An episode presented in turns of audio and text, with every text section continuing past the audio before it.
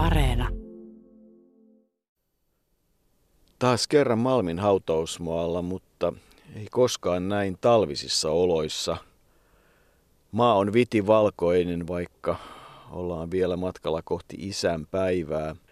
Muutama päivä siihen on aikaa.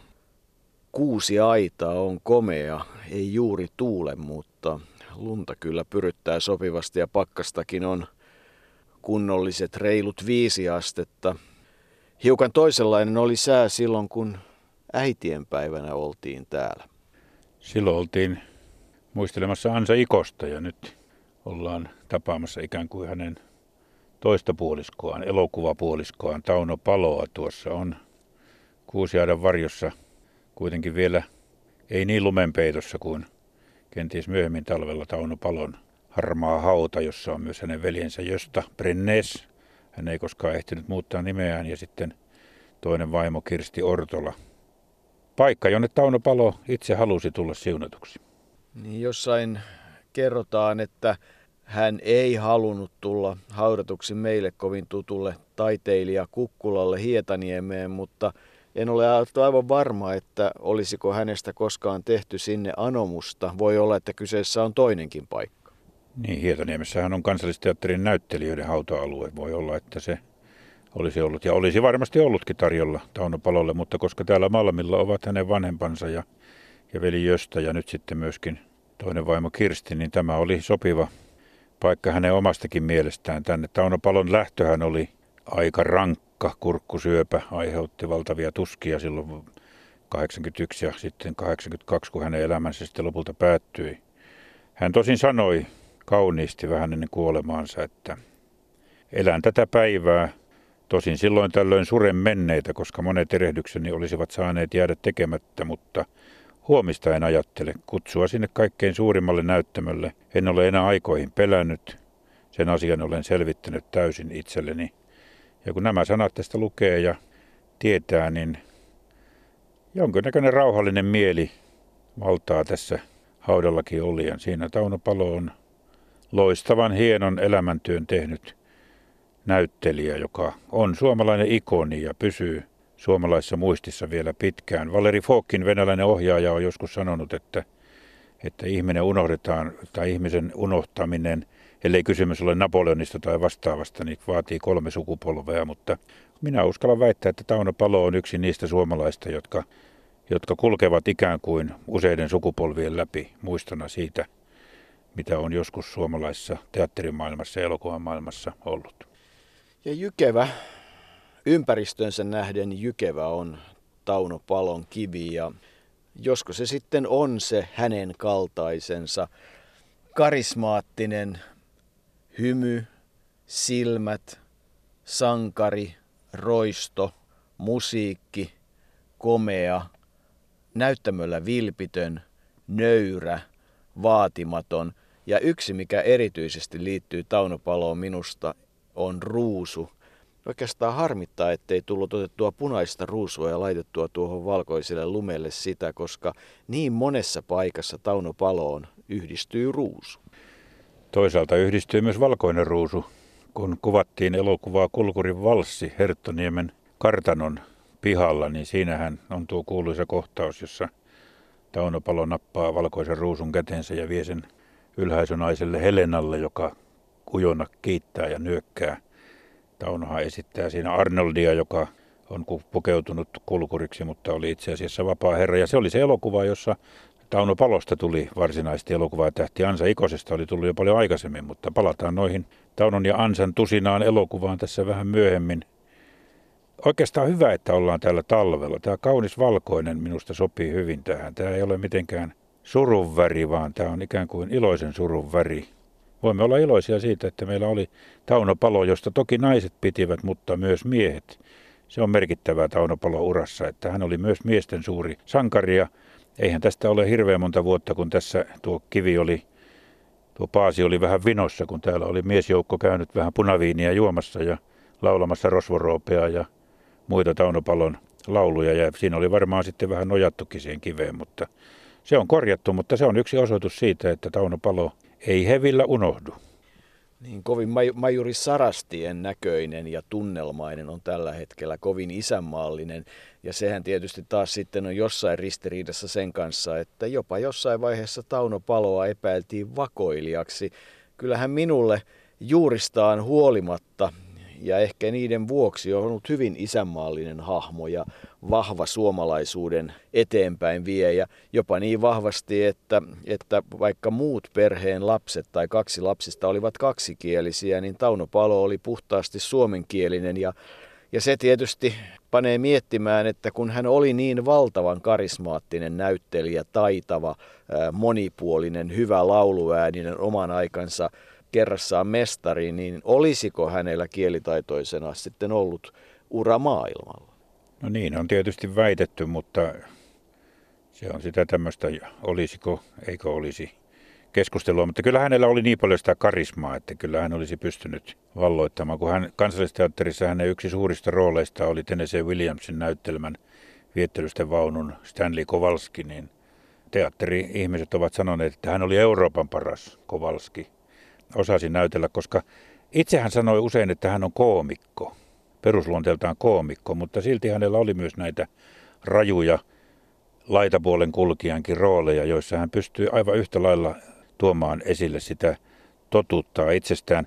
Minusta teatterineuvos Ritva Heikkilä, joka nyt elokuussa menehtyi 96-vuotiaana pitkän elämän jälkeen, niin Ritva Heikkilä, kun Tauno Palo kuoli, niin hän antoi hyvän kuvauksen Tauno Palon kokonaisuudesta näyttelijänä. Hän totesi, että Palo oli monipuolinen näyttelijä, joka jo seitsemänveljeksi Juhanina aikana sai Tukholman kirjaimellisesti hullaantumaan ja kriitikot polvilleen Yhtä monipuolinen ja valloittava hän oli elokuvanäyttelijänäkin, yhtä uskottava sankarin ja herrasmiehen kuin laitapuolen kulkijan osassa.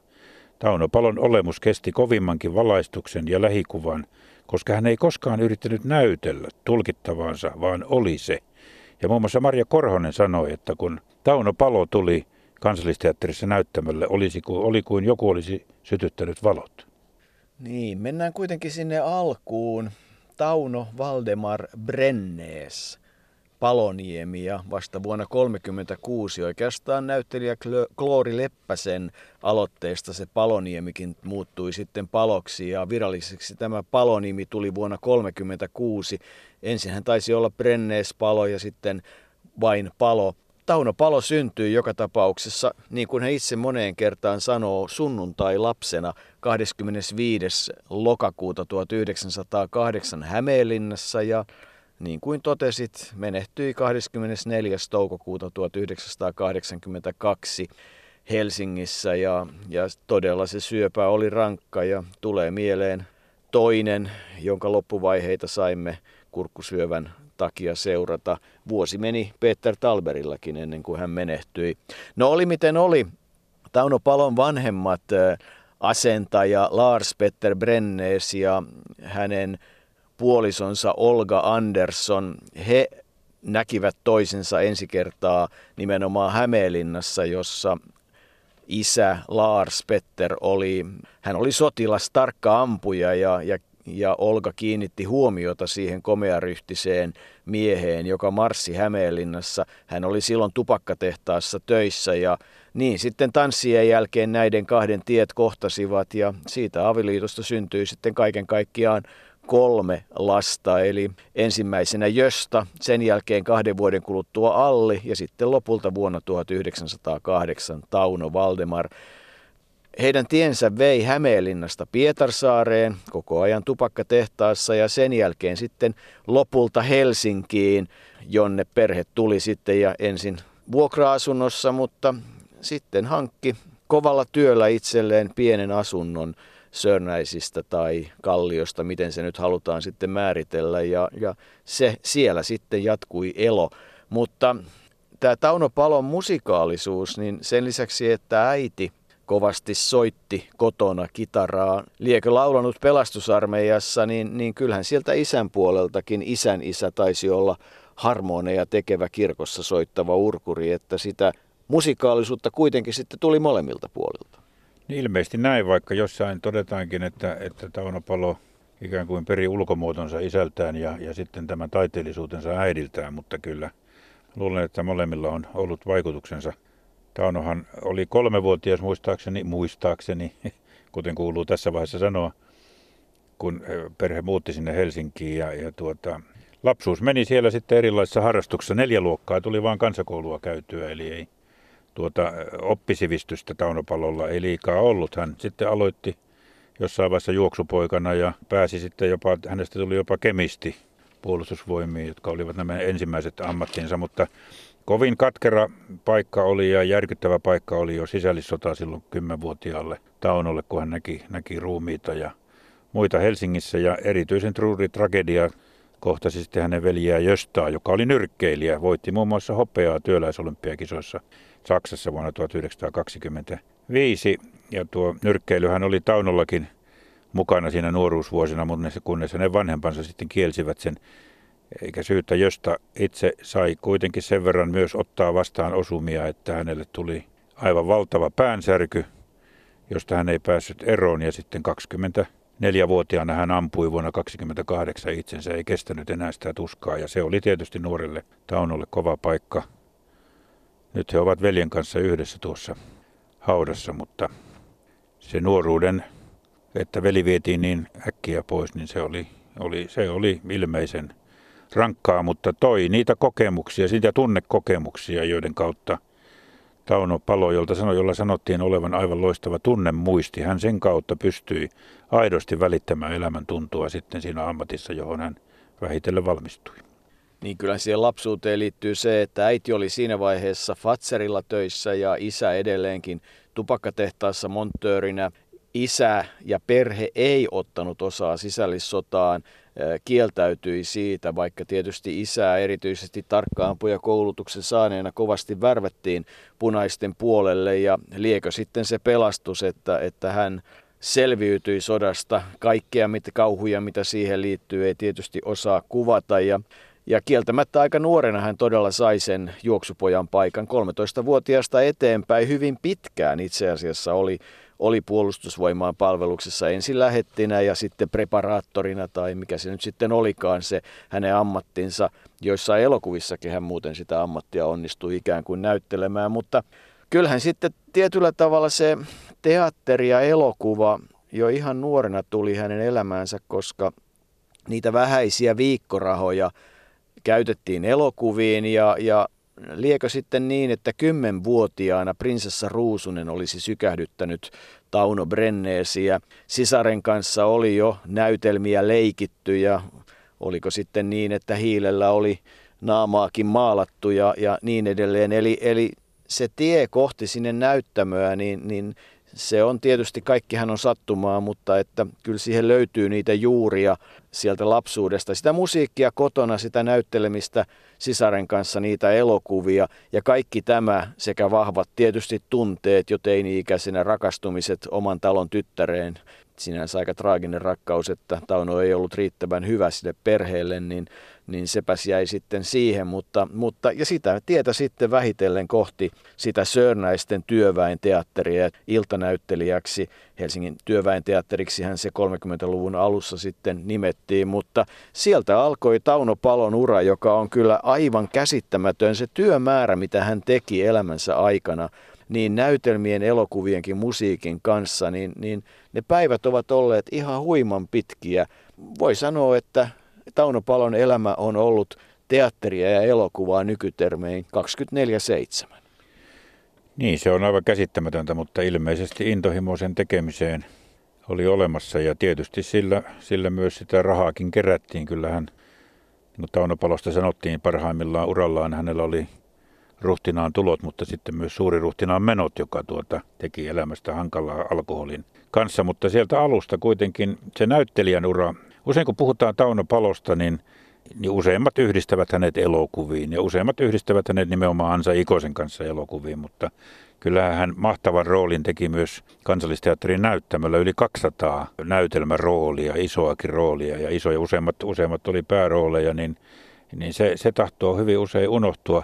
Se ei kuitenkaan lähtenyt se näyttelijän työ niin hyvin käyntiin siinä alussa, koska hän hänet keksittiin elokuvaa jo vuonna 30. Jääkäri Morsian oli ensimmäinen elokuva ja kansallisteatterissa ei oikein, sitten kun Tauno sinne sieltä Sörnäisistä meni, niin ei oikein suhtauduttu sillä lailla suopeasti siihen, että heidän näyttelijänsä esiintyy joskus kevyissäkin elokuvissa. Ja hän sai ainoastaan semmoisia pikkurooleja ennen kuin 30-luvun lopussa tuli sitten vähän isompia tehtäviä. Mutta siis itse asiassa hänen uransa alkoi sieltä elokuvista. Sieltä hän tuli tietysti tunnetuksi. Kyllä, mutta et sitten kaiken kaikkiaan 65 elokuvaa eikä mitään pieniä rooleja. Niin kuin sanoit, 200 näyttämöroolia, 80 laulua ja siihen päälle sitten erilaiset esiintymiset ja, ja tietysti sodan ajan esiintymiset ja kiertueet muun muassa Ansa Ikosen kanssa. Mutta vaikka tässä nyt kuinka isänpäivänä ollaan – Tauno Palon haudalla ja äitienpäivänä oltiin Ansa Ikosen haudalla, kun se tuntui jotenkin niin luontevalta. Ja itsekin olin sitä mieltä, että se heidän niin kuin yhdessä elonsa ja olonsa oli niin kuin suurempaa. Okei, siellä oli niitä myöhemmin kiertueita ja muita, mutta että eikö niitä yhteisiä elokuvia sitten loppujen lopuksi ollut vain 12? Niitä oli vain 12, mutta kyllähän ne tehokkaita olivat noin niin kuin yleisön mielipiteen muokkaajina, koska Taunoltakin tavan takaa kysyttiin kaupungillakin, että miten teidän vaimonne voi, mitä ansa vaimolle kuuluu. Ja, ja monet ovat edelleenkin sitä mieltä, että kyllähän heillä täytyy suhde olla, mutta kyllä niin moni on todistanut, että se suhde oli todella lämmintä ystävyyttä. Tauno itse sanoi joskus, että tokihan hän ansaan ihastui silloin alkuvaiheessa. Oli Ansa kaunis ja elävä nuori nainen, mutta ei heille semmoista seksuaalista tai rakkaussuhdetta koskaan kehittynyt. Kyllä mä sen todistuksen uskon, mutta ne 12 elokuvaa, joissa, joissa Tauno Palo oli kyllä aina tämmöinen enemmän erottinen sankari, Ansa taas sitten nopearytminen älykkö ja tämmöinen pidättyvämpi ihminen, joten ne olivat aika erilaisia, mutta sopivat näissä elokuvissa hyvin keskenään. Ja nuo 12 tosiaan yhdessä tehtiin. Ensimmäinen oli Kaikki rakastavat ja sitten toinen oli Vaimoke vuonna 1936, jolloin ja se elokuva on edelleenkin monen mielestä paras heidän yhteisistä elokuvistaan ja se teki Ansa Ikosesta jo tähden. Se toinen elokuva ei Taunosta niinkään. Sitten tuli Koskelaskian Morsian, Jumalan tuomio, SF-paraati, jossa muistamme tämän laulu, laulu Sikermän, joka on länteen, itään ja tämä laulu kaikki erittäin hyvin jäänyt elämään.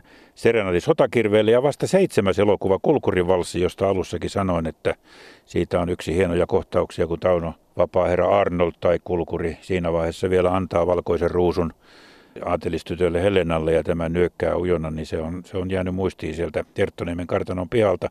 Ja se teki Taunopalosta tähden, se elokuva. Sitten tuli vielä Vaivaisukon Morsian. Silloin oltiin jo päästy sodan viimeisiin vaiheisiin vuonna 1944. Kulkurivalssihan kuvattiin vuonna 1940.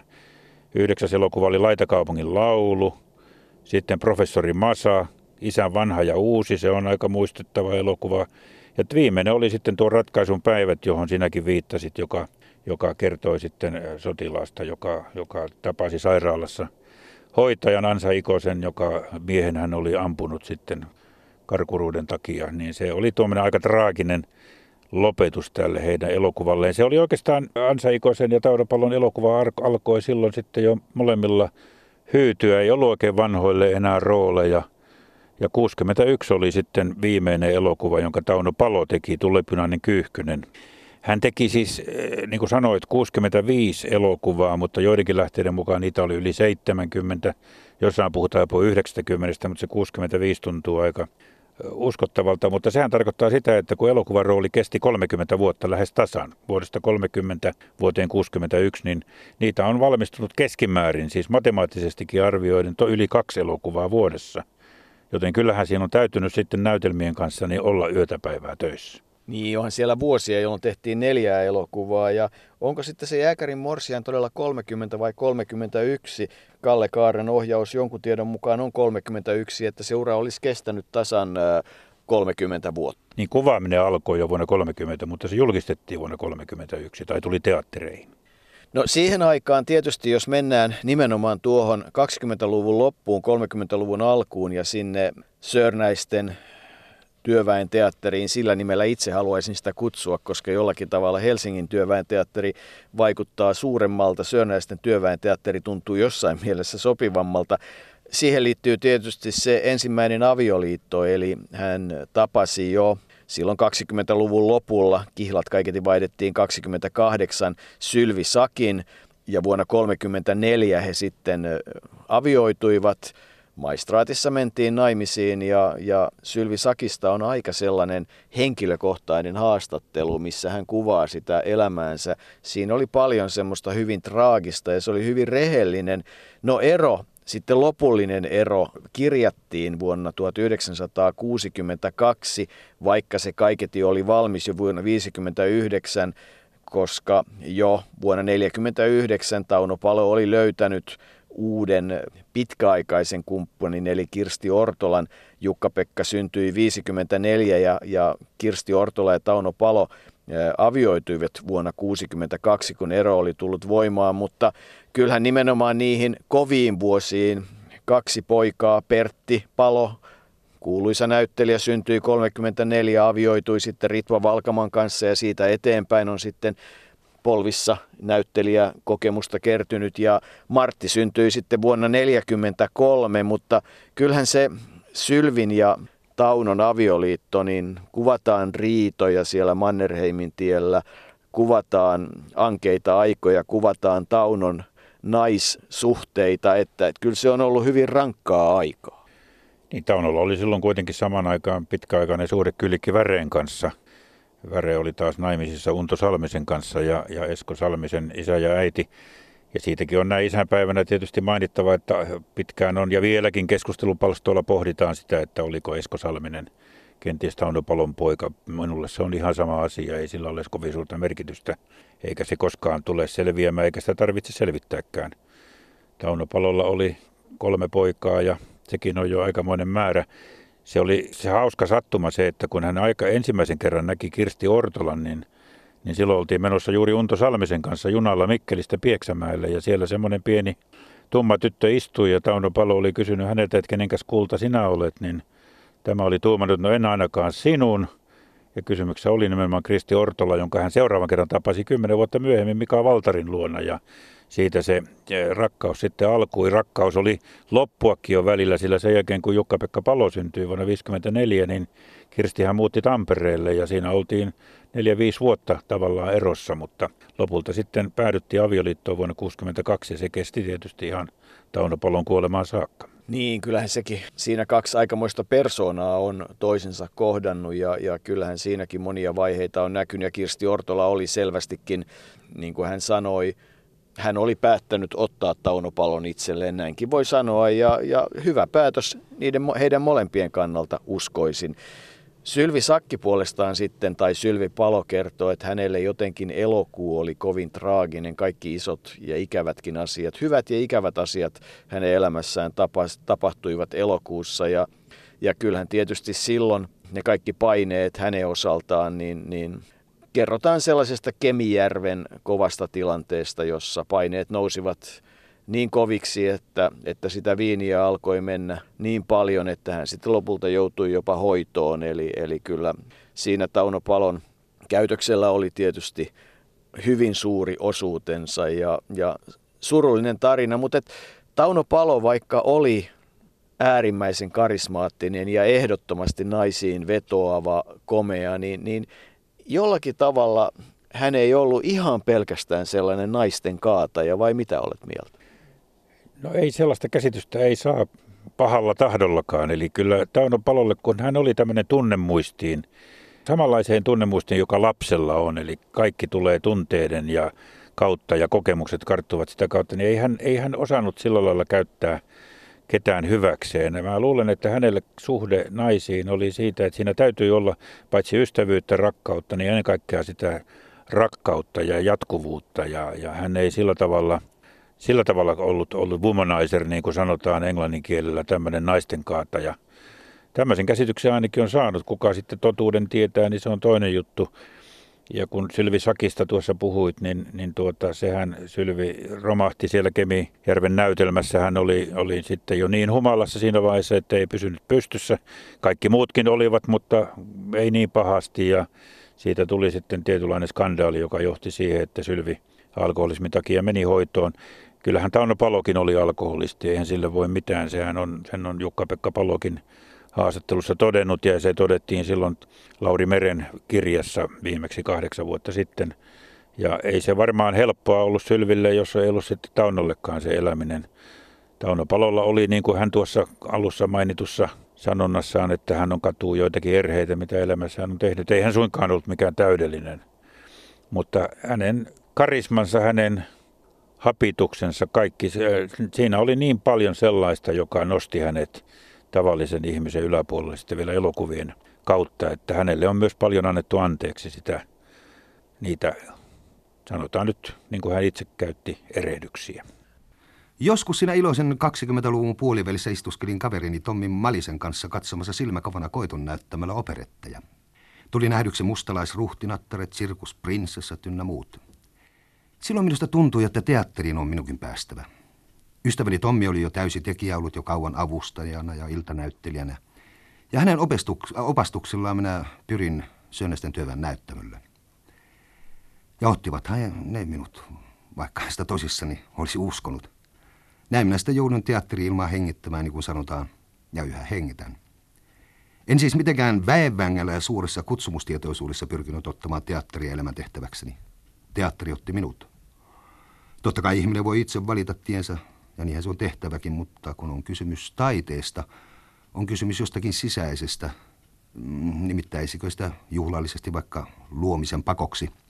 Ja tämä pakko sitten pysyttelee piilossa, kunnes se ei muuta voi niin kuin luonnon laki ilman mitään juhlailmeitä ja kulttuurihymistyksiä. Mutta palataanpa vielä alkuun. Olin siis joutunut teatteriin avustajaksi.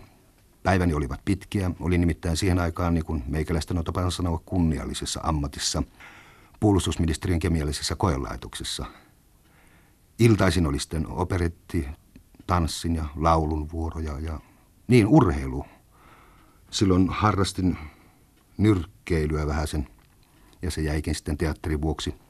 Vanhempani näkivät mielellään minun siirtyvän teatteriin, arvelivat kai, että näyttämällä voin vaarattomammin purkaa hurjuuttani kuin kiristettyjen köysien sisällä. Mutta ei urheiluharrastus ole minulta koskaan jäänyt, jos ei muuta niin penkkiurheilu ainakin. Ja hyvähän se on ollutkin tässä ammatissa tuo vanha harrastus. Monia hauskoja muistoja liittyy tähän urheilu- ja teatteri kärpäseen. Meillä oli mukava poikasakki ja me teimme pitkiä soutumatkoja kauas merelle – Ehtona oli, että jokainen ajoi tukkansa millin koneella. Muuten ei päässyt mukaan. Nämä entiset soutukaverit tulivat sitten katsomaan minua teatteriin ja tietysti heillä oli hauskaa nähdä minut pelaamassa teatteria. Ensimmäinen oma rooli kuului myös asiaan, sillä siitä minulla on myös vahva ja selvä muisto. Näytelmä oli nimeltään 33 333 ja minulla oli siinä ensirakastajan osa Ensimmäistä, mutta ei luoja paratko viimeistä kertaa. Laskettelin läksyni sananmukaisesti silmätummessa, että olisin paremmin muistanut ulkoa. Mahdoin olla merkillinen umpisilmä sankari. Ja tässä seisoma, kuten Jukola justi sanoo. Mutta siitä sitä lähdettiin. Ympärilläni on ollut hyviä ihmisiä, jotka ovat antaneet minun yrittää ja ovat jaksaneet sietää monia vikojani. Mutta kyllä on asioita, halkikin sanottu. Muistan erään alkutaipaleen sanomalehtiarvostelun, jossa sanottiin jotenkin näin, että palolla ei ole mitään tekemistä teatterissa, muistuttaa sirkusta. Mutta ei sitä pidä väärin käsittää. Kritiikkiä me aina tarvitsemme. Tuntuisi perin autiolta ajatus, ettei voisi ottaa opiksi ja oppia myöskin olemaan nöyrä, kun sapettaa kovasti ja tuntia siltä, että on väärin ymmärretty. En siis todellakaan ole ollut mikään taiteellinen ihmelapsi. Ei minun ympärilläni ole koskaan päivitelty, mitä hän tuosta Taunostakin tulee. Enkä muista lapsena koskaan missään esiintyneenikään. Niin, joskus lauleskelin. Nuorukaisena minä vain tuumin yksinkertaisesti, että teatteri on minun paikkani. En suinkaan vakavissani tiennyt, mitä teatteri todellisuudessa oli. Sen on työ opettanut, joskus karustikin. On vain ollut oltava remmissä mukana ja sanottava kuten iso Aleksi – sekalaista. Sekalaista, sekä hyvää että pahaa. Mutta ainapa koira vieköön hyvä kuitenkin täällä päällimmäisenä keikkuu. Ja tämän elämän retkutus käy laatuun. Käypä se. Vuosi 32 oli tietysti Tauno Palolle tärkeä. Silloin häntä tultiin sinne Helsingin työväen teatteriin, silloiseen Helsingin työväenteatteriin katsomaan ja sen katsomisen tuloksena syntyi sitten 41 vuoden aika Suomen kansallisteatterissa. Ei tosin alkuvuosina isoissa rooleissa, mihin tietysti ehkä osittain vaikutti se elokuvaura, mutta osittain varmastikin myös se, että nokkimisjärjestys teatterissa oli kaiket ja aika selkeä, että noviiseille noviisin työt ja, ja, ja sitä tavaroiden kantamista ja, ja pieniä rooleja ja vasta sitten myöhemmin hän sai niitä isoja rooleja. Jotenkin hauskaa on se, kun aina kysytään ihmisiltä, että mikä on mieleisin rooli tai mikä on mieleisin kappaleesi tai mikä on mieleisin maalauksesi ja urheilijalta varmasti, että mikä on mieleisin voitto tai muuta vastaavaa, niin Tauno Palo sanoi, että rakkainta on ihan mahdottoman vaikea sanoa ja mikä on vaikein, niin viimeisin rooli on aina vaikein. Mutta kuitenkin hän sitten tota, tuo esille, että on joitain sellaisia rooleja, kuten Calderonin Elämä on unta. Hän tuo esille Brechtin, Tennessee Williamsin ja Arthur Millerin kirjailijoina. Ihmetteli Alexis Kiven taitoa ja lämpöä, rakasti Edward Kriegin musiikkia ja, ja toi esiin joitain näyttelijöitä, jotka hänen mielestään olivat erityisen taitavia, mutta ennen kaikkea se ääretön uskollisuus ja rakkaus työhön, jota hän teki, niin kuin sanotaan, päivät ympäri, niin se ehkä leimaa Tauno Paloa. Niin ja se, ilmeisesti se työ oli hänelle kuitenkin suhteellisen helppoa. Hän oli syntynyt siihen ja kuten tuossa alussa puhuttiin Ritva Heikkilän lausunnoista, niin tässä kannattaa ehkä vielä ottaa Tauno Palon kuoltua, niin mitä Ritva Heikkilä sanoi hänen tavastaan näytellä, että katsojasta näytti aina siltä, että kaikki tapahtui helposti ja luontevasti Tauno Palon ollessa näyttämällä, kun kaikki, kuin kaikki olisi itsestään selvää. Katsojakin tunsi olonsa mukavaksi, luontevaksi, vaikka olisi seurannut mitä järkyttävintä tarinaa. Ja luulen, että Tauno Palon tapauksessa tuo oli näyttelijän rehellisyyttä, sitä vaistoa, mikä ei valehtele. Tauno Palon esittämien itsekkäiden kiipiöiden ja huijareidenkin pohjimmaisena kerroksena on aina hiukka sydäntä. Eli Tauno Palo oli, oli tämmöinen tunnemuistin kautta, kokemusten kautta elävä ihminen ja hän osasi välittää sen katsojille ja, ja, ja tuota elokuva oli sitten kysymys elokuvista tai, tai kansallisteatterin suuresta näyttämöstä. Palataan vielä siihen kansallisteatterin alkuun, nimittäin Eine Laine taitaa olla se, joka suositteli, että nyt kannattaisi mennä katsomaan tätä karismaattista Tauno Brenneesiä sinne työväenteatteriin. Ja niin sitten Eino Kalima ja ohjaaja Pekka Alpo lähtivät ja ei siinä hetkeä pitempään paljon kulunut, kun lähetti toi sitten ehdotuksen tulla tapaamaan ja sekö sitten Taunoa jännitti, mistä tuli muuten mieleen se, että kyllähän varmasti myös taiteilijana oli sellainen, joka jännitti ja sanoo olleensa aika lailla ujo hetkittäin, eli ettei se nyt ihan kaikki niin hirveän helppoa hänelläkään ollut. No, se kansallisteatterin aika todella kuutisen vuotta meni ennen kuin hän sai sellaisen ensimmäisen ison roolin, josta sitten myös tuli arvostelumenestys, eli Frantisek Langerin vankiladraama numero 72. Siinä hän oli vahvasti mukana ja, ja sitten tuo, niin kuin sanottu, Calderonin elämä on unta. Ne ovat niitä, josta sitten tämä aivan huima näyttämäura siis näyttämäura. Hän on tehnyt kyllä niin valtavan paljon rooleja ja sitten kun ajattelee koko sitä 40 lukua, laaja-alaista teatterityötä, valtavasti elokuvia, sota-aikaa. Et, et, et en tiedä, onko Tauno Palo 40-luvulla pysähtynyt oikeastaan missään vaiheessa. No siltä se vaikuttaa, että jarruja ei ollut. Oli sitten kysymys tästä työstä tai, tai normaalielämästä. Eli se oli täyttä elämää, kuten usein sanotaan. Siis Kauno Palo ei ei, ei uhrannut yhtään tuntia siitä, mitä hän rakasti tehdä. Ja kyllähän se tietysti vaikutti sitten vähitellen häneen, että kyllähän oli jo aika väsynyt siinä vaiheessa, kun ura alkoi loppua kansallisteatterissa ja elokuvissahan se loppui jo vuonna 1961 ja kansallisteatterissa sitten vuonna 1973. Siitä on Jukka-Pekka Palo kauniin kivasti kertonut, että miten he Silloin 73 ei mitään juhlia järjestetty Taunolle, kun hän lähti kansallisteatterista. En tiedä, mistä signaali se oli, mutta jostain myös he kävivät tyhjentämässä isän kaapin ja kaikki muu otettiin sieltä mukaan, paitsi luistimet, jotka jäivät Tapio Hämäläiselle. Tauno Palo kävi aina välillä luistelemassa Kaisaniemessä, sen verran hänellä oli sitten aikaa kuitenkin päivisin. Ja luistimet jäivät Tapio Hämäläiselle ja sitten lähtivät ja kävelivät ja kun seurahuonetta kohti mentiin siitä vaakunan kulmalta ohi, suojatiellä Tauno Palo oli pysähtynyt ja katsonut taakseen, jolloin poika oli kysynyt, että mitä, mitä hän vielä, niin Tauno vaan sanoi, että katsoin vaan, että jäiköhän vielä jotain tekemättä, mutta eiköhän kaikki ole tullut jo tehdyksi. Niin kaipa siihen lähtöön liittyi se, että, että kannattaa lähteä ennen kuin lähetetään, oli ehkä Tauno Palon kohtalo. Että kyllä se, se fyysinen kunto, ehkä henkinenkin kunto ja se alkoholi olivat aikaan saaneet sen, että enkä ihmettele yhtään, että jos tuolla vauhdilla on elämänsä elänyt, niin kyllä jossain vaiheessa kone hyytyy. Että jos koko ajan täysillä ajetaan, niin ilman öljynvaihtoa, niin ei se kovin helppoa elämää ole. Mutta 40-luku on ollut, on ollut siis sillä lailla, että siellä on hienoja luonnerooleja, Strindberg ja Kustaa Vaasan, Erik 14, ovien ulkopuolella näytelmä radioteatterille, jota pidettiin siihen saakka kai 49 parhaana, mitä radioteatteri oli aikaan saanut. Strindbergin Fröken Julien kamaripalvelija Jean vuonna 1948. Ja sitten tulee näitä hänen arvostamiaan Alexis Kiven näytelmiä, siis Juhania ja, ja niin edelleen. Että hän kovastikin teki, jopa kansainvälisesti Juhanina kierteli mistä tulee taas mieleen se, että Taunopalolle matkustaminen oli sitten varsinkin loppuvuosina hyvin tärkeää. Se oli sellainen, kun ulkomailla oltiin, taisivat olla etelässä paljon, mutta Italiakin oli kuulemma rakas Kirstille ja Taunolle. Ja, ja kyllä mä ymmärrän hyvin sen, koska silloin sai olla rauhassa.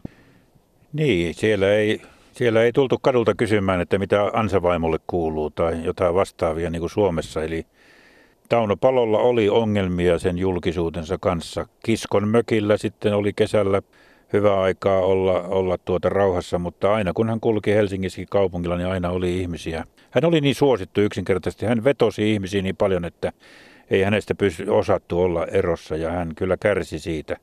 Se on ihan selvä asia. Traagisinta kai lienee se, että silloin kun hän sairasti kurkkusyöpää sen hetken ja se oli tuskallista, niin, niin sensaatiolehden toimittajat lähes väkisin tunkeutuivat hänen kotiinsa ja sairaalaan tekemään juttuja ja, ja se, ei tietysti, se ei tietysti tehnyt hyvää jo muutenkin sairaalle miehelle, joka olisi halunnut erottaa sen yksityiselämänsä julkisesta elämästä, mutta se oli hänen maineelleen ja hänen karismalleen lähestulkoon täysin mahdotonta.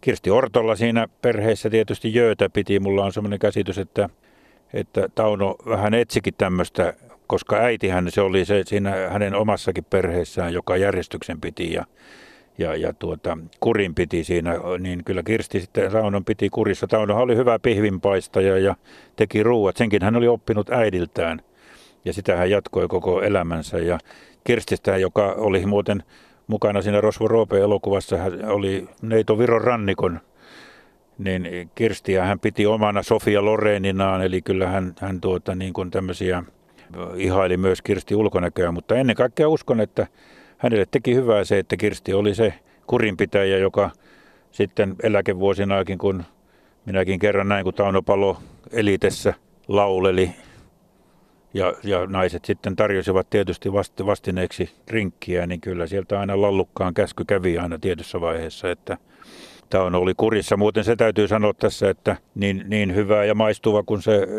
monien mielestä onkin tuo Taunopalon sipulipihvi, mitä elitessä myydään, niin ei se kuulemma semmoinen ollut, mitä Taunopalo itse teki. Sen menen vielä tänään testaamaan, mutta se on sitten taas ihan toisen tarinan arvoista. Mennään vielä takaisin sinne 40-luvulle ja niihin rooleihin. Siellä löytyy ja 50-luvulla sitten baroni Münchhausenia ja herrapuoluesihteeriä Kissa kuumalla katolla viettelysten vaunu, niistä puhuit jo aikaisemmin. Ne on, ne on tietysti ollut hienoja, hienoja rooleja. Ja sitten tietysti ihan klassikoita, Chehovin Vanja Enoa ja, ja kaikki sitten päättyi särkellä itse eläkkeelle. Me voisimme Arto tässä kylmässä, kun alkaa ihan oikeasti kädet palelemaan, niin tuota, pohtia sitä, näitä Tauno Palon näytelmiä loppupäivän, mutta mutta onhan se elokuvaurakin niin, niin kerrassaan huima kaiken kaikkiaan. Hänhän eli sen suuren murroksen, joka Suomi-filmi ja Suomen filmiteollisuuden hajoamisen tai molempien syntymisen myötä oli. Ja silloin kyllä niitä elokuvia tehtiin valtavasti. Ja yksi anekdootti on tietysti se, että Tauno Palon elokuvissa niitä niitä kauniita naisia, niitä on riittänyt ja, ja kateellisena voi miettiä kaikkia kauniita naisia, joita hän on päässyt suutelemaan enemmän tai vähemmän sitten tosissaan, mutta yhtä ei. Ei, se on tietysti aika hauskaa, että Armi Kuusela jäi suutelematta. Kaikki muut sen ajan kaunottaret kyllä ovat Taunon suuta kosketelleet huulillaan. Aika hyvä kertomus on sekin, että kun aina pidetään sitä, kun Ansa Ikosen ja Tauno Palon elokuvista muistetaan vähän nämä kepeämmät ja romanttisemmat, niin kuin Kulkurin valssi ja SF-parati ja tämmöisiä, niin kuitenkin niistä neljähän oli aika synkkää, tuommoista melkein film noir-tyyppistä elokuvaa, jossa Tauno Palo ei sitä kaikkein ö, rehellisintä hahmoa esittänyt, mutta se mikä siinä on hyvä, niin 12 elokuvaa, kahdeksan niistä päättyi suudelmaan, Ansan ja Taunon suudelmaan, mutta neljä ei. Eli neljä oli näitä synkempiä elokuvia, joissa ei suudeltu ja kahdeksan päättyi suudelmaan. Sekin on aika hauska yksityiskohta. Niin, Kulkurin valssi 41, se keräsi joka tapauksessa yli miljoona, mutta keräsikö puolitoista miljoonaa katsojaa, sillä välillä liikkuvat ne arviot. Ja, ja vasta sitten se elokuva, jossa hän oli, oli Majuri Sarastien roolissa, niin keräsi sitten enemmän. Eli, eli kyllä Tauno Palo on siis niissä Suomen eniten nähdyissä elokuvissa ollut mukana. Ihan varmasti on ja, ja tuota, ansaitusti, mutta sitten on tietysti tämä Tauno Palon musiikki siitä me ehkä voisimme vielä puhua, koska tuota, Jukka-Pekka Palohan sanoi, että Tauno Palo, kato, siinä meni muuten talvinen traktorikin päästä tähän ohjelmaan. Jukka-Pekka Palo sanoi, että Tauno Palo oli, tai Pertti Palokin on sanonut, että Tauno Palo oli tuollainen suihkulaulaja. Että aina kun hän meni suihkuun, niin alkoi laulu kuulua. Tauno itse piti omaa laulutaitoaan, että hän nyt vaan rallattelee tällä lailla, mutta kyllä hänen laulustaankin on osattu niin kuin kertoa ehkä vähän ylisanoinkin todettu jossakin yhteyksessä, että niissä kuuluu koko elämä, lämpö, huumorintaju, hellyys, miehekkyys, elämän kokemus ja komeus, tekstintaju ja sanojensa takana seisominen, pettymys ja surumieli, selviytyminen ja sydämen palo, kyynelittä sen kuuntelee vain kielen ja tunteiden ummikko. Se on kyllä aika, aika sanoisinko niin kuin komeasti kerrottu, että jos kaikki tuo niihin lauluihin sisältyy, niin mikä ettei. Mutta ehkä se oli se tapa, millä ihmiset, minkä, minkälaisen tunteen se ihmisissä herätti. Niin, siis oikeastaan vuoteen 1974 hän oli laulajana, mutta en tiedä kuinka monta varsinaista laulukeikkaa on sitten tehnyt, eikä varmasti esimerkiksi tämmöisiä ravintolatyyppisiä esiintymisiä, missä välissä niitä olisi sitten ehtynyt enää tekemään. Ää, oli miten oli, niin, niin tietysti sota-aikana ja aseveli-illoissa, siis, siis silloinhan tietysti esiintyi laulajana varsin paljon, mutta että että kun katsoin Ylen elävästä arkistosta joitain hänen esiintymisiä ja yritin niin kuin nähdä, niin kyllä mä niin kuin olin oikeastaan melkein häkeltynyt siitä valtavasta karismasta, mikä Tauno Palossa on ollut ihan sieltä alkuvuosista aivan sinne loppuun saakka. Eli, ja kuuntelin joitain hänen kappaleitaan, Hulivilipoikaa, kun Heili mut jätti, Tuohinen sormus ja sitten tietysti Ansa Ikasen kanssa nämä Pot Pot Pot ja Nuoruuden sävel. No Rosvorope oli ihan huima ja, ja kyllä ihan jo, jo sieltä teinivuosilta muistan sen, miten punainen se ruusu oli ja, ja, ja minkälainen tunnelataus silloin jo kokeneen ja elämää nähneen laulajan kautta, että et, et jos ei se nyt ihan popkappale ollut, niin, niin, niin ainakin aika lähellä. Se oli kuule Jouko, se oli hurja kokemus, kun, kun silloin muutin vuonna 1974 maalta Jyväskylästä Helsinkiin ja, ja tuota, joitakin vuosia sen jälkeen sitten istuin, istuin elitessä, kun Tauno Palo siellä sitten vähän GT-voimalla ryhtyi laulamaan, niin kyllä hänestä semmoinen, kyllä hänestä niin semmoinen tunnekarisma tuli jokaiseen kuuntelijaan, että en yhtään ihmettele, että miten suosittu hän oli. Sama koski vähän samalla tavalla Tapio Rautavaaraa, jonka kanssa näin kerran esiintyvän Helsingissä. Aika kuvaavaa Tauno Palon suosiolle on se, että kymmenen vuotta sitten Seuralehti järjesti tämmöisen Kuka on suomalaisten kirkkain tähti – kyselyn. No siinä oli 3000 vastaajaa, eli se nyt vastaa tilastollisesti ihan otosta.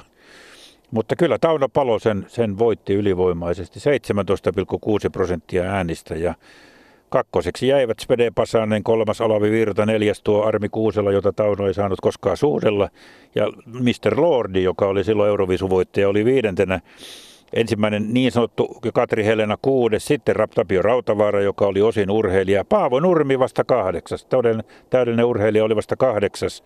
Jari Sillanpää yhdeksäs ja kuka siellä kymmenentenä on? No Matti Nykänen tietysti juuri ennen Ansa Ikosta. Niin, eli Matti Nykänenkin tulee jälleen kerran kivehakatut sarjaan. Meiltähän sitä on monta kertaa pyydetty, että, että vaikka Matti Nykänen ei ole menehtynyt, niin siitä huolimatta hänestä tarina pitäisi tehdä. Ja, ja, ja, mutta se, mikä on mielenkiintoista, niin, niin oletko missään vaiheessa Tauno Palon yhteydessä törmännyt Urho Kekkoseen? No ei, todellakaan, niin en, en ole. en ole. Se onkin, se onkin muuten hämmästyttävää. Ja ensimmäisen filmin muistan ikuisesti, se oli vuonna 1931. Kalle Kaarna ohjasi sen, Ahoet Soldaan filmasivat sen ensimmäisen jääkärimorsia. Ja se oli kyllä hyvin jännittävää. No entä tuo kaikkien muistama Kulkurin valssi, minkälaisena sen valmistaminen on teidän mielenne jäänyt? Se oli äärettömän mielenkiintoista.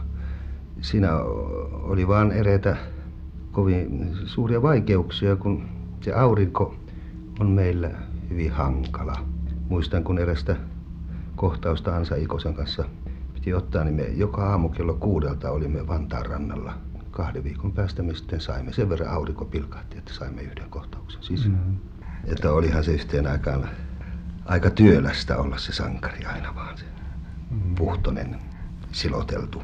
Että kyllähän se nyt on mukavampaa, kun on päässyt vähän no niin, niin kuin karakterialalle. Vaikeina hetkinä, kun ihminen etsii, etsii jotain asioita, niin, niin, niin se saattaa avata monta kertaakin asioita, jotka eivät ilman musiikkia niinkään aukenisi. Se on hyvin tärkeä tekijä, mutta kovalla työllä ja harkinnalla ja nöyryydellä saattaa päästä sisälle. Tauno Paloa on tietysti muistettukin monella tavalla. Hänellä on puisto Helsingissä ja, ja se Kain Tapperin graniittinen paasi ja bronssinen muotokuva reliefi, joka 26. elokuuta 1993 julkistettiin puisto Helsingissä vuonna 1998 ja Tauno Palon raitti on sitten avattu Hämeenlinnassa 2007. Graniitti muistuttaa palon järkelemäisyydestä ja ruusuistutukset sekä kalliolta soliseva vesi taiteilijan herkkyydestä. Eli siinä vinottain urheilutaloa vastapäätä Helsingissä on tuo Taunopalon puisto ja siellä tuo veistos ja reliefi. Ja, ja sen avaustilaisuudessa, kun sitä katsoi, niin sekin löytyy Ylen elävästä arkistosta tai mistä sitä katsoinkaan, niin niin siellä kun Kulkurin valssi soi ja punaiset ruunut, ruusut ja Eino Leinoa lausutaan, niin kyllä siinä on niin kuin koko tämä suomalaisuuden kuva ja, ja kyllä siinä niin jälleen kerran se Tauno Palon karisma nousee vahvasti esiin. Mutta oma surullinen tarinansa on sitten tietysti se, että hän sai taiteilijaeläkkeen vuonna 1981, oli kaiketi sitä anonut jo aikaisemmin ja se anomus oli hylätty. Pro Finlandia mitalin hän sai vuonna 1958, siis 50-vuotispäivänään kaiketi, ja Jussi Patsaita päärooleista taisi tulla neljä vuosien 46 ja 52 välillä, joten kyllä häntä muistettu on, mutta jollakin tavalla niin, niin olisi hänelle sen taiteilijaeläkkeen ehkä vähän aikaisemmin suonut. No ilman muuta kyllä se tietysti on, sitähän voidaan pähkäillä, että mikä se syy on ollut, että häneltä jo ensimmäinen anomus hylättiin, mutta sitä kun ei tiedä, niin sitä on turha sen enempää pähkäillä. Aivan samoin tuli tuossa mainitukseen, että kun hän 73 lähti kansallisteatterista eläkkeelle, niin ei siellä mitään juhlia järjestetty. Tauno Palo kävi kättelemässä vahtimestareita ja muita, niin kuin hän teki muuten kiertueellakin aina, kun hän tuli jonnekin maaseudulle sinne kiertueteatteriin, niin hän kävi vahtimestarit, hän kävi esittelemässä itsensä. Hänellä ei ollut niin sellaista tarvetta, että kyllä te minut tunnette, minä olen minä. minä hän kävi kertomassa, että minä olen Tauno Paloa ja päivää ja ja piti niin kuin sillä lailla hyvää suhdetta ihmisiin. Paljon on siitäkin kirjoitettu, että, että tuollaisella suosiolla ja julkisuudella, että miten, miten tuota helppo siitä olisi sitten ruveta niin kuin nykyisin sanotaan leijaamaan, mutta niin väitetään, että Tauno Palolla se osa elämästä pysyi hyvin hallinnassa, että hänellä ei niin kuin sillä lailla noussut se näkyvästi päähän, kuin monelle muulle on tapahtunut. Kyllä Tauno Palo, hänellä olisi ollut kaikki mahdollisuudet olla – toisenlainenkin ihminen, mutta hän on jättämässä meille ja jättänyt muiston, joka kyllä säilyy aika positiivisena vielä pitkään. Kun jossain vaiheessa sanoit, että ruhtinaan tulot ja ruhtinaan menot, niin ei nyt tietysti alussa ihan huimia ollut. Aluksi palkka oli 15 markkaa illasta, myöhemmissä siellä Sörnäissä nostettiin 50. Hän teki hyviä filmisopimuksia, mutta ajattele sitä, että kaikki ne rooliasut alkuvaiheessa – ne on hankittu vekseleille, joita on sitten puolikin vuotta palkkaa maksettu. Eli, eli yhtä aikaa ne olivat rooliasuja ja sitten myös niitä asuja, joilla kuljettiin. Eli että haluaisin nähdä, että nykyisellä mitättömän pienellä näyttelijän palkalla, jos näyttelijät vielä hankkisivat rooliasunsa, niin kyllä siinä aikamoista paloa siihen näyttelemiseen pitäisi kaiken kaikkiaan olla. Ja kyllähän se niin kuin kuvaa myös, kuinka kovaa se oli. Mutta toisaalta Tauno Palo ei sitten myöskään koskaan joutunut semmoiseen oikein kovaan kilpailutilanteeseen. Hänelle niitä rooleja tuli. Hän ei joutunut niin kuin siitä paikasta sillä taistelemaan. Ja, ja, ja yksi ehkä sellainen erityinen vahvuus hänellä nimenomaan silloin filmin alkuaikoina oli se, että että ei kaikkien ääni sopinut filmiin, mutta Tauno Palon ääni oli, se oli niin syvä ja oikeanlainen, että se sillä mekaanisella äänitystavalla, niin se sopi siihen mainiosti ja, ja se oli hänen yksi onnensa. Ja tietysti se, että niin kuin häntä kuvataan, miehekäs, ylväs, leveät hartiat, hyvä ryhti, miehekäs ääni, suora nenä. Että hän oli tämmöisen suomalaisen komean miehen periku. Se oli aika hyvä paketti, näin voidaan sanoa. Siinä oli kaikki osunut silleen sopusointuisesti kohdalleen. Kun tuossa puhuttiin siitä, ettei häntä muistettu silloin, kun hän kansallisteatterista lähti, lähti tuota kävelemään tavaroittensa kanssa, niin silloin kun hänen syntymästään tuli sata vuotta, niin silloinhan Jukka-Pekka Palo sitten järjesti kansallisteatterin tämmöisen kulkurin laulut Tauno Palon illan ja olin itsekin sitä jossain vaiheessa katsomassa. Ehkä se oli semmoinen myöhäinen kiitos Tauno Palolle, pojan järjestämä. Minusta Ritva Heikkilä silloin, kun Tauno Palo kuoli, sanoi, sanoi kyllä osuvasti sen, että mikä Tauno Palon merkitys tuleville polville on ja ainakin pitäisi olla. Hän sanoi, että Tauno Palon elämäntyö on haaste. Se velvoittaa meitä jokaista. Kiitollisuuden velkaa me emme pysty koskaan maksamaan takaisin.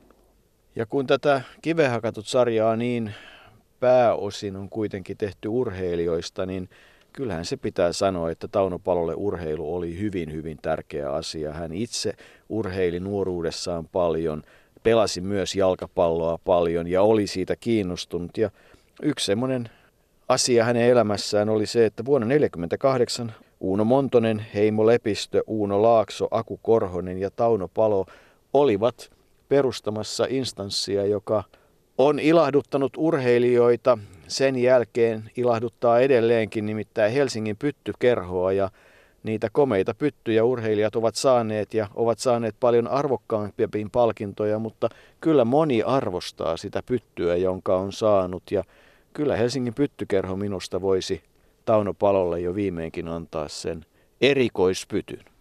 Ilman muuta tai ehkä sitten hänen pojalleen, mutta kuitenkin Tauno Paloa voitaisiin vielä silläkin tavalla muistaa. Me olemme muistaneet häntä nyt täällä isänpäivänä, äitienpäivänä. Muistimme Ansa Ikosta. Molemmat ovat täällä Malmilla muutaman korttelin päässä toisistaan. Ja niin uskomatonta kuin sen onkin, niin monet vielä yhdistävät juuri Tauno Palon ja Ansa Ikosen, vaikka heillä oli ne 12 elokuvaa. Mutta ennen kaikkea lämmin ystävyys ihan loppuun asti sitä on monet korostaneet, että ei se, ei se yhteydenpito loppunut siihen elokuvaa uraan, vaan se jatkui ystävyytenä sitten aivan loppuun asti.